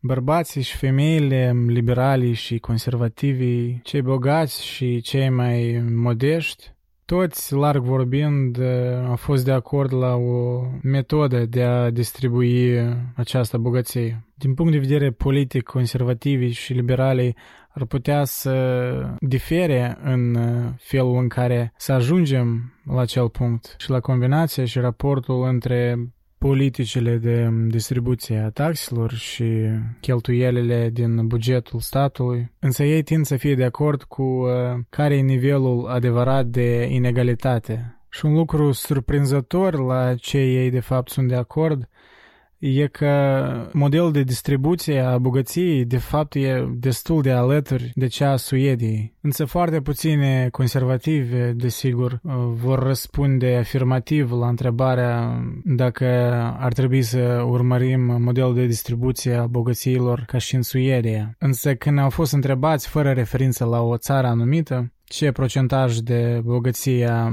generală ar trebui să aparțină la diferite părți ale populației, conservativii au fost de acord cu un model care iarăși reflectează modelul din Suedia. Iarăși e bine de notat aici că participanții au fost întrebați de distribuția bogăției, ci nu a salariului mediu. Pentru că e bine documentat că creșterea asta continuă a diferenței de distribuție a bogăției, ci nu uh, salariul mediu e problema principală când vine vorba de o societate echivalentă. Și nu numai cazul că americanii sunt de acord cu modelul uh, distribuției bogăției, dar, dar dacă țelul e să ajungem la fericirea colectivă maximă, atunci ei au dreptate. Cercetările arată că diferențele mari de bogăție pot să stagneze bunăstarea generală a societății. Să fim siguri de cei privilegiați, desigur că se bucură de ce pot ei face cu bogăția sa și ei primesc uh, satisfacție mult mai multă decât vecinii săi. Însă puțini oameni se bucură să vadă pe alții în disperare și sărăcie. Așa comparări pot uh, naște un sentiment de vină în cei ce se bucură de bogățiile lor. Și evident, cei săraci pot fi foarte stresați atunci când se confruntă mereu de diferența asta mare între circumstanțele lor și celor ce o duc mai bine ca ei. Economistul Robert Frank și savantul politic Adam Levin au examinat diversi uh, indicatori obiectivi de bunăstare în 100 uh, de cele mai populate uh, locuri din Statele Unite, care variază în inegalitatea de salariu. Și ce au găsit e că oamenii care trăiesc în locurile care au o inegalitate mai mare sunt mai probabili să se divorțeze și sunt mai probabili să se facă bancroți și ei, de asemenea, sufereau uh, un drum mai lung spre lucru în transport public. Asta desigur că nu e o rețetă pentru uh, fericire. Costurile hedonice de problemele din căsătorie și uh, ruinele financiare sunt evidente. Dar mai puțin evident e faptul că un drum mai lung în uh, transportul public de fapt e o sursă mare de disatisfacție în viața de zi cu zi. Și acest fapt e un fapt la care oamenii nu par să se adapteze. Deci în cazul dat, dacă ai o alegere să ai un drum mai scurt spre lucru, derzai. Dar cred că majoritatea nu aveam alegeri în sensul ăsta. Frank și Levin um, argumentau că inegalitatea de salariu atât de pronunțată are un efect adânc uh, asupra la ce cred oamenii că au nevoie de a fi fericiți, împliniți în viață. O casă de 2000 metri pătrați poate părea cea mai bună variantă care ai putea să o ai până tu vezi o variantă și mai luxoasă a unui relativ mai bogat ca tine. Iar acel relativ va simți același sentiment când va privi casa lui unui bilionar de tehnologie ca Elon Musk, de exemplu, în vreun jurnal de ultima ediție. Disatisfacția cu ceea ce tu ai în prezent, care e creată de aceste comparări cu un cunoscut care o duce mai bine ca tine, ori un coleg de lucru ori un vecin, îi fac pe oameni să vrea și mai mult, case mai mari, mașini mai performante, haine mai scumpe și gadgete electronice cu ultimele primambasuri. Însă să te ții la rând cu vecinii nu e ieftin și costurile includ aici nu numai banii, Oamenii lucrează mai mult uh, ca să-și poată permită ce competiție are, sacrificând timpul cu, uh, sacrificând timpul cu partenerul și copiii. Divorțul deci devine mult mai probabil. Indivizii de asemenea sunt mai disponibili să facă riscuri mai uh, puțin înțelepte totul pentru a-și putea permite o viață mai luxoasă, fapt care și sporește posibilitatea de a deveni bancrot chiar dacă erai milionar până atunci. Sunt multe cazuri în viața reală, în stilul dat. Iar că să-și permit o casă mai mare și mai luxoasă, mulți aleg să se mute mai departe de lucrul lor de oraș, rezultând într-un drum mai lung spre lucru și o izolare de la prieteni vecini și membri de familie. Toate aceste alegeri reduc uh, fericirea individuală și fericirea colectivă a societății. Acest ciclu vicios pe care îl descriem nu rezultă din compararea averii acelor săraci cu cei care sunt imens de bogați. Oamenii tind să se compare cu cei ce sunt mai mult sau mai puțin la nivelul lor. Însă necătând la acest fapt, aceste comparații rezultă într-o cascadă care poate fi observată și sus și jos la scara socioeconomică. Profesorii nu-și compară casa ori mașinile lor cu managerii de fonduri de investiții. Însă când managerii de fonduri de investiții își procură case și mai mari și mașini și mai luxoase, achizițiile lor schimbă standardele de cei uh, cotat acum uh, între oamenii care sunt pe scara socioeconomică de alături, avocații de succes, doctorii și magnații de imobiliere. Însă stilul lor de consumatori are o influență asupra ce cred profesorii acceptabil, iar comportamentul uh, de cumpărător al uh, profesorului alterează dorințele și necesitățile percepute de cei ce sunt la o scară socioeconomică mai joasă, ori puțin mai înaltă. Deci comportamentul celor mai bogați pot avea un impact negativ uh, la bunăstarea celor ce sunt mai jos pe scara socioeconomică chiar dacă cei săraci ori cei din clasa mijlocie nu pot să se compare direct cu cei bogați. Inegalitatea de salariu poate de asemenea juca rolul unui pericol la bunăstarea noastră. Această relație e de fapt destul de alarmantă. Statele ca California și Louisiana, care au inegalități mai mari, au rată de omoruri mult mai mari ca statele cu inegalitate mai mică, ca Wisconsin și Utah. E bine de um, accentuat că inegalitatea de bogăție și nu însuși uh, cât de mare e salariul la cei mai uh, bogați, ce prezice această rată sporită de omoruri. De fapt, când această rată de omoruri e comparată cu uh, salariul mediu în loc de inegalitatea de bogăție, atunci nu există asemenea problemă. Faptul că trăiești într-un stat uh, relativ uh, sărac ori bogat nu pare să aibă importanță. Însă, trăind într-un stat în care acest contrast între săraci și bogați e atât de mare,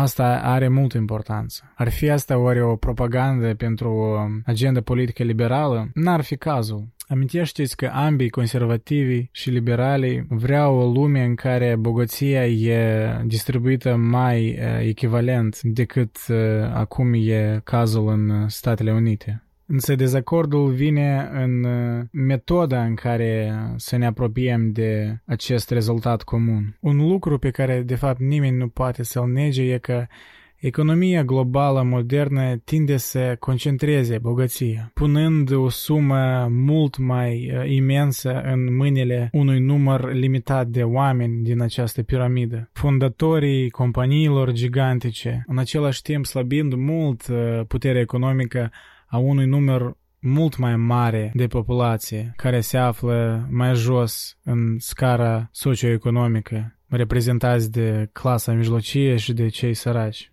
O strategie economică mai înțeleaptă ar fi atunci să, să considerăm mai pragmatic această forță economică. Dacă țelul societății e să devină mai fericită, mai puțin violentă, atunci deciziile și politicile care înrăutățesc efectul ăsta al globalizării asupra inegalității de bogăție să fie descurajate, iar inițiativele care ar stagna această creștere de inegalitate ar trebui să fie încurajate. În acest capitol noi am discutat uh, în detalii uh, înțelepciunile despre fericire oferită de oamenii din trecut și de colarii contemporani. Noi de asemenea am accentuat câteva descoperiri care dau uh, provocări elementelor convenționale de înțelepciune și chiar posibil însuși intuițiilor noastre. În asemenea hal, noi am prezentat niște recomandări specifice care sunt relativ ușor de implementat. Cheltuie mai mult uh, pe experiențe și mai puțin pe posesiuni. Regulează apogeurile și uh, sfârșiturile experiențelor ca să-ți mărești fericirea. Când te simți uh, rău, Forțează-te să te scoli din pat și să faci ceva în loc să deschizi o bancă de cola ori bere, ori chiar mai bine fă ceva pentru un om apropiat. Și dacă găsești aceste sfaturi utile și le ții mai alături de inimă, tu ești pe drumul corect spre a fi un om mai înțelept și mai fericit. Deci aici am terminat noi uh, în sfârșit capitolul ăsta din carte, care eu cred că au fost plin de statistici și cercetări psihologice, care eu sper că v-am îmbunătățit puțin perspectiva în unele aspecte de unde de fapt vine fericirea în oameni și cum o poți crea și de fapt cum tu ai mai mult control decât îți pare asupra acestui sentiment. Și de fapt în general uh, fericirea asta despre care se vorbește în uh, tot capitolul ăsta, îi mai alături, cum și s-a menționat, de noțiunea aceea de eudaimonia, care era definită de filosofii greci antici, de exemplu ca Aristotel. Era o noțiune de habituare, adică de un ciclu virtuos. Tu trebuie să faci lucruri bune, poate să nu-ți placă să le faci la început, dar trebuie să te forțezi să le faci. După asta, treptat, făcând lucruri bune, tu vrei nu vrei devii mai bun la aceste lucruri, tu devii mai eficient, mai... Și de fapt și găsești un uh, sens în tot habituarea asta. Tu ai un uh, sens al vieții, îl capeți cu timpul. Și ca rezultat își devii o persoană mai bună. Și asta deja devine un ciclu virtuos despre care vorbește Aristotel. Adică habituarea asta de a face lucruri bune și de a se concentra pe acțiunile tale devine parte a identității tale. Și asta e total diferit decât uh, pur și simplu hedonismul ăsta care e preponderent, cred că astăzi în societatea noastră, cu toate plăcerile mai superficiale, care tot sunt foarte faine, eu nu pot spun că sunt sfânt și sunt budist, ori îmi plac și mie chestiile superficiale, dar eu, dar când eu mă bucur de ele, eu realizez că ele sunt trecătoare și eu nu îmi pun sensul vieții în ele. Și asta e o practică continuă. Eu nu pot spun că am atins zenul și de care vreau să-l ating, dar după experiența mea proprie am observat că odată ce conștientizez faptul ăsta că tu ai mai mult control asupra minții tale și percepțiilor tale și, și tu prioritizezi, tu îți schimbi la noțiunea de fericire și devii mai stoic în fața neplăcerilor în viață. Eu cred că asta e un spectru, să te bucuri de plăcerile mai corporale, superficiale, posesiunile materiale care sunt tare faine și poate să-ți îmbunătățească viața și desigur că, blin, trebuie financiar să fii stabil, să nu te gândești la bani permanent și gândul ăsta permanent să-ți inundeze mintea. Dar să ai bani destul ca să nu te gândești la bani, așa e definiția mea de fericire materială. Dar deja fulfillment-ul, ori sentimentul ăsta de îndeplinire parcă sufletească, eu cred că vine prin habituare, vine prin acțiune, vine prin de a face ceva care îți place. Și încă mai bine dacă asta își afectează alți oameni în sens pozitiv. Asta se va reîntoarce la tine și, și nu merge vorba numai decât de activități fizice. Tu poți și însuși în felul tău de a fi, în felul tău de a te deschide cu oamenii și de a încuraja pe ei. Eu, de exemplu, când am ieșit din tot negativismul și la care îl avem în adolescență și în viața adultă mai recentă, ne asta ne s-a venit parcă natural că eu avem conștientizările și ele care m-au făcut să fiu mai autentic parcă față de mine și mai liber. Și asta mă face permanent să-i să-i ascult pe oameni și să-i încurajez, pentru că eu văd deseori un fapt care cel mai mult determină fericirea oamenilor, o văd asta peste tot, e faptul cum tu vorbești despre tine însuți. Văd mulți oameni cum îi vorbesc negativ despre ei și nu realizează parcă e asta. S-a devenit parcă o caricatură, o parte a, a glumilor, ori nu știu, sarcasmul ăsta exagerat, un fel de self-deprecating humor, care e tare fain, adică un fel de umor care te iei sub bagiocurul singur pe tine, care eu tot o, o fac asta, dar în limite, adică eu tot încă mă apreciez pe mine și eu știu ce vreau de la mine și asta e foarte important ca oamenii să petrag ceva timp și să gândească asupra la așa valori fundamentale și să atragă atenția anume cum îi vorbesc singur cu ei. Dacă permanent îți spui că of, eu sunt, dar nu că eu sunt rușinos, ori eu sunt așa mereu, eu sunt lenos, ori. De fapt, da, de exemplu, eu pot să spun că sunt lenos, natural vorbind. Eu Trebuie să mă impun, să mă forțez, să mă nișc, să acționez. Dar eu știu că habituarea asta, impunerea asta parcă singur pe tine are efect stare real. Și când îți spui că nu, da, eu sunt lenos, ori nu, eu n-am curajul să fac asta, așa și să fie. Așa și să fie dacă îți spui așa singur ție. Psihologic vorbind, cercetările arată asta, că cuvintele care îți spui singur ție au un foarte mare efect. Și să subapreciezi efectul ăsta e fatal, eu cred că.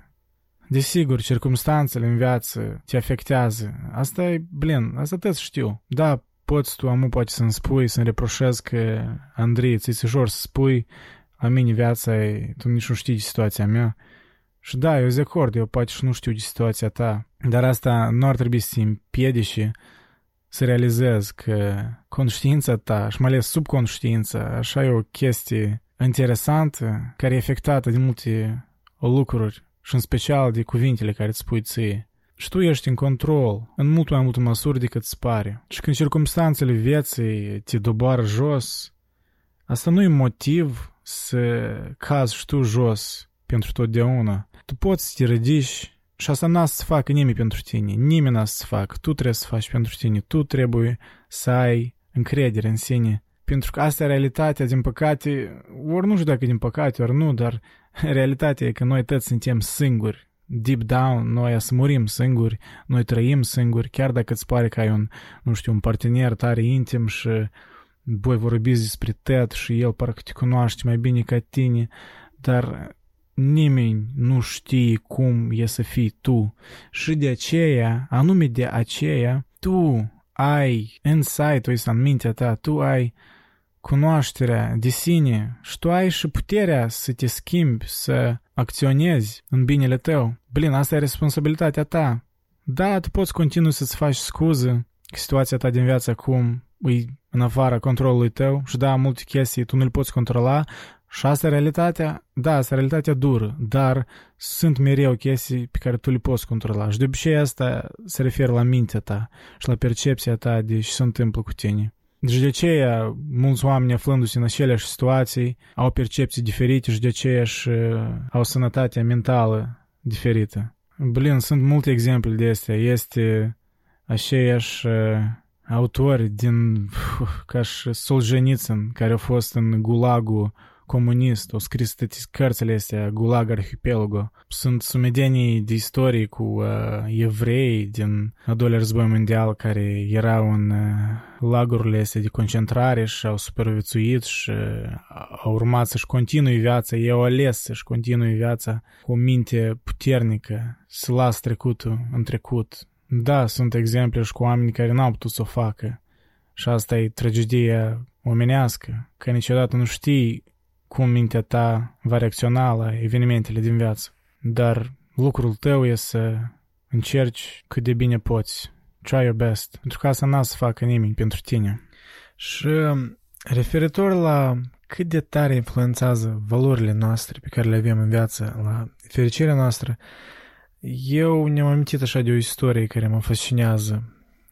Pe scurt, istoria e despre un soldat japonez pe nume Hiro Onoda în al doilea război mondial. El era staționat pe insulele Filipine și după ce Imperiul japonez a cedat în 1945, după ce a pierdut războiul, Onoda însă cu câțiva soldați continua să lupte în junglă ce uneori chiar omorând cetățeni din diferite sătuși. Și ani întregi el ignora scrisorile care cădeau uh, de pe avioane care îi spuneau că războiul era terminat și că lupta e pierdută.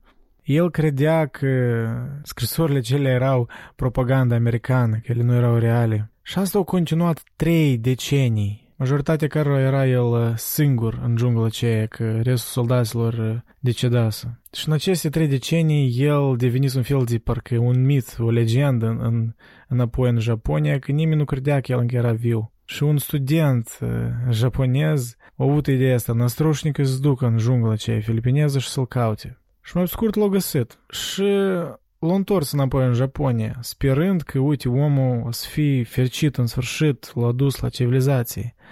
Dar uite că nu a fost cazul. Când Onoda s-a întors în Japonia, Japonia ce era tare diferită. Era o Japonie influențată din cultura de vest americană și asta pe dânsul îl dezgusta. Pentru că principalele valori în viața lui era onoarea și încrederea în sine pe care el o avea în sentimentul ăsta de datorie de a-și apăra țara într-un mod extrem de serios să-și slujească imperatorul japonez. Și în acel moment, aflându-se într-o Japonie prosperă, tehnologizată, el a realizat că și-a petrecut majoritatea vieții în junglă, încercând să protejeze o țară care de fapt nu mai exista, așa cum el o știa. Și acele valori care erau importante pentru Onoda, ele pur și simplu nu erau compatibile cu societatea japoneză de după război. Și de ce el nu putea fi fericit? De fapt, el uh, sugerase într-o biografie care o scrisese că el se simțea foarte depresiv în această Japonie și el se simțea mai fericit în anii ceia de mizerie în jungla filipineză. Pentru că atunci, aflându-se în junglă, parcă luptând pentru ceva în care el credea, asta îi dădea un sens al vieții. Da, cazul ăsta poate e extrem, însă e un caz care arată cât de puternice sunt valorile și credințele noastre, cât de puternică e mintea noastră, cât de mult ea determină fericirea noastră. Și amu, ca să ne detășăm leagă de persoana noastră, da? Să înțelegi că în același timp tu având atâta control asupra minții tale, dar fericirea nu vine numai de la asta, nu numai de la cunoașterea de sine, dar iarăși research arată că fericirea vine de la relațiile cu alți oameni, conexiunea umană. Asta e cea mai durabilă fericire în viață. De fapt, eu chiar pot să mă refer și la un uh, TED Talk care l-am uh, privit de mai multe ori, că e tare fascinant. Uh, o spun poate și link-ul în descripție la podcast. Un TED Talk în care niște cercetători uh, au urmărit câteva familii americane de-a lungul deceniilor, de când erau tineri până în adânci bătrâneți. Adică research-ul ăsta a fost făcut pe un timp foarte lung. Și el consta în aceea că acești cercetători se întrebe pe participanți diferite întrebări de viață, de conexiune, de fericire în fiecare an. Îi întrebau și e bine de notat că participanții erau din diferite clase sociale. Erau cei care erau bogați, care se duceau în universitățile top 5 din America, erau și din clase sociale mai sărace. Și cel mai consistent răspuns general, așa, luat din toate răspunsurile, cea mai consistentă sursă de fericire la oameni, parcursul vieții, era conexiunea umană, erau relațiile umane. Și regretele de obicei țineau de inacțiunile, în sensul că oamenii se fugăreau după bani, după posesiuni materiale. It's the same old shit, adică aceeași istorie care o auzi prin filme, prin TED. Da, poate nu trebuie să o pui în extrem așa, da, că banii nu-ți cumpără fericirea cu tetuș, вообще trebuie să fii un budist și să n-ai dorințe. Mă rog, e alegerea fiecăruia, dar da, banii au valoare, ele sunt o uneltă pentru a-ți satisface viața, satisface necesitățile tale, dar e, e doar o uneltă, iar oamenii nu sunt unelte, cel puțin nu trebuie să-i tratezi așa. Și oamenii îți dă sursa asta de fericire durabilă. Și eu cred că noi asta, în timpurile astea în care clar, noi toți suntem, hai să admitem, noi toți suntem aleacă addicted, noi toți suntem aleacă dependenți de telefoanele noastre, de internet, de informația asta la o atingere a degetului. Și noi uh, uităm, pur și simplu, că stăm de vorbă cu un om, așa, o oră întreagă cel puțin, știi, să stai cu atenția totală la omul ăsta, chiar să-l asculți, să creezi o conversație interesantă, să creezi o amintire, să vă duci undeva împreună. Asta, instant messaging-ul, toate textele astea, asta nu e o înlocuire, nu poate fi o înlocuire a comunicării originale, fizice, față în față cu un om. Asta nu e o gândire romantică, iarăși există foarte multe studii care arată că conexiunea asta reală, umană, îți dă un sens în viață. Și normal că trebuie să fii proactiv, nu trebuie să aștepți numai că oamenii să sară la tine, trebuie și tu să, prin a fi vulnerabil, trebuie să te deschizi la ei și să-i asculți, să-ți aduci partea ta a conversației, să contribui. Iarăși, încrederea asta în sine ca tu să crezi că ești destul de bun să contribui, iarăși eu cred că asta e o iluzie, cred că toți sunt buni să contribui cu ceva într-o conversație, dar anume încrederea asta de sine vine iarăși reîntorcându-ne la cum tu vorbești cu tine și atitudinea tu față de tine, respectul față de sine. Asta vine atunci când tu ai concurența asta între și spui ca să faci și și tu faci. Deci, apreciază vorba ta.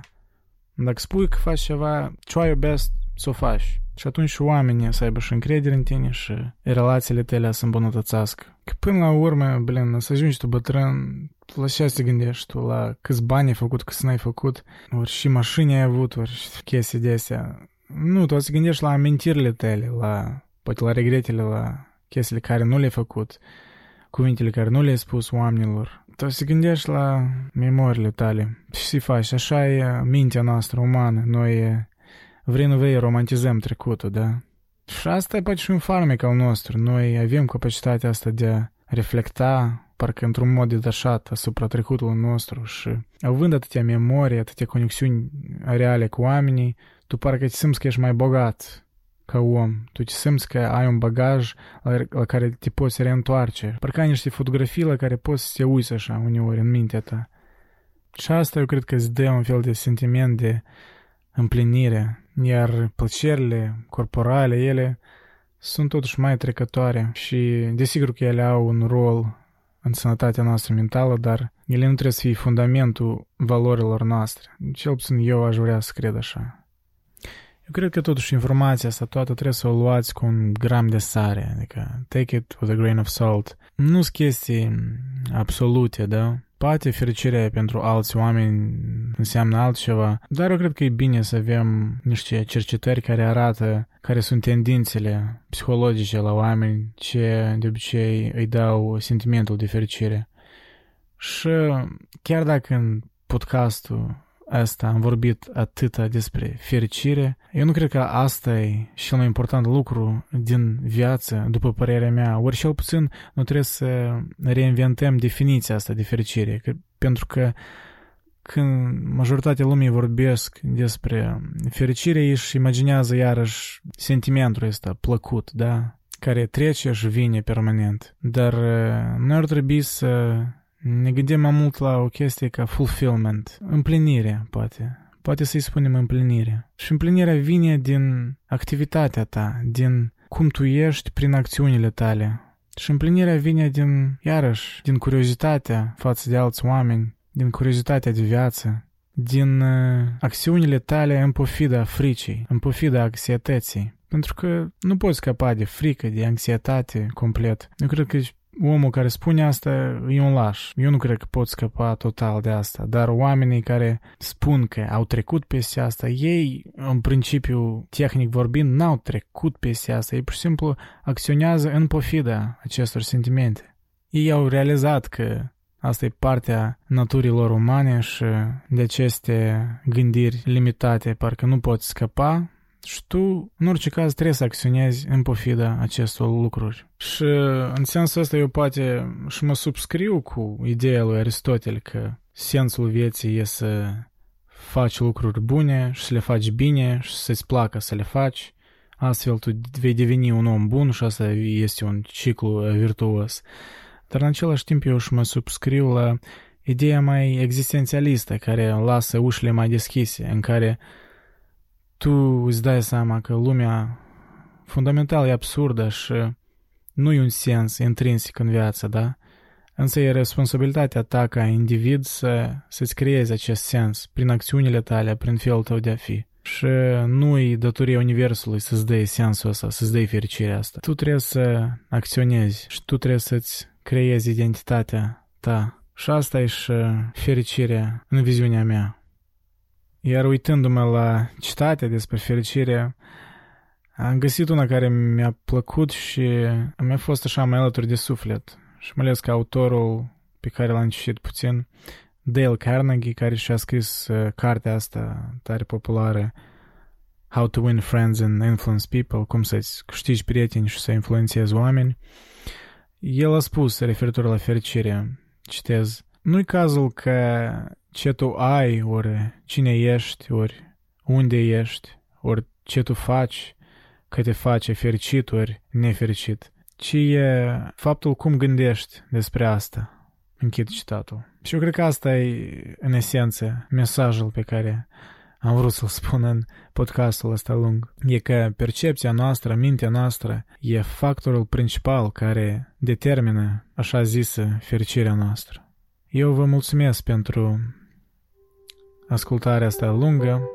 Dacă ați ajuns până aici, înțeleg că e peste o oră, mult peste o oră și, și să asculti asta dintr-o dată e cam plictisitor și probabil imposibil. Așa că presupun că ați ascultat de mai multe ori așa cu pauze. În orice caz, sper că v-am oferit informații interesante cât de cât și n-a fost un timp total pierdut. Dar asta e scopul meu în podcastul ăsta, în general, e să vă ofer informații care îmi sunt interesante, la care nu trebuie să mă prefac că sunt pasionat de ele, de care într-adevăr sunt pasionat și să le ofer în așa mod în care să vă fie mai ușor de înțeles și să fie o informație la care v-ați putea reîntoarce în viitor, de exemplu. Să fie ceva care ține de existența noastră, în general. Anyways, să aveți o zi frumoasă, ori dacă e noapte, vă doresc o noapte bună, ori dacă e dimineața, bună dimineața, ne vedem data viitoare. Pa, pa!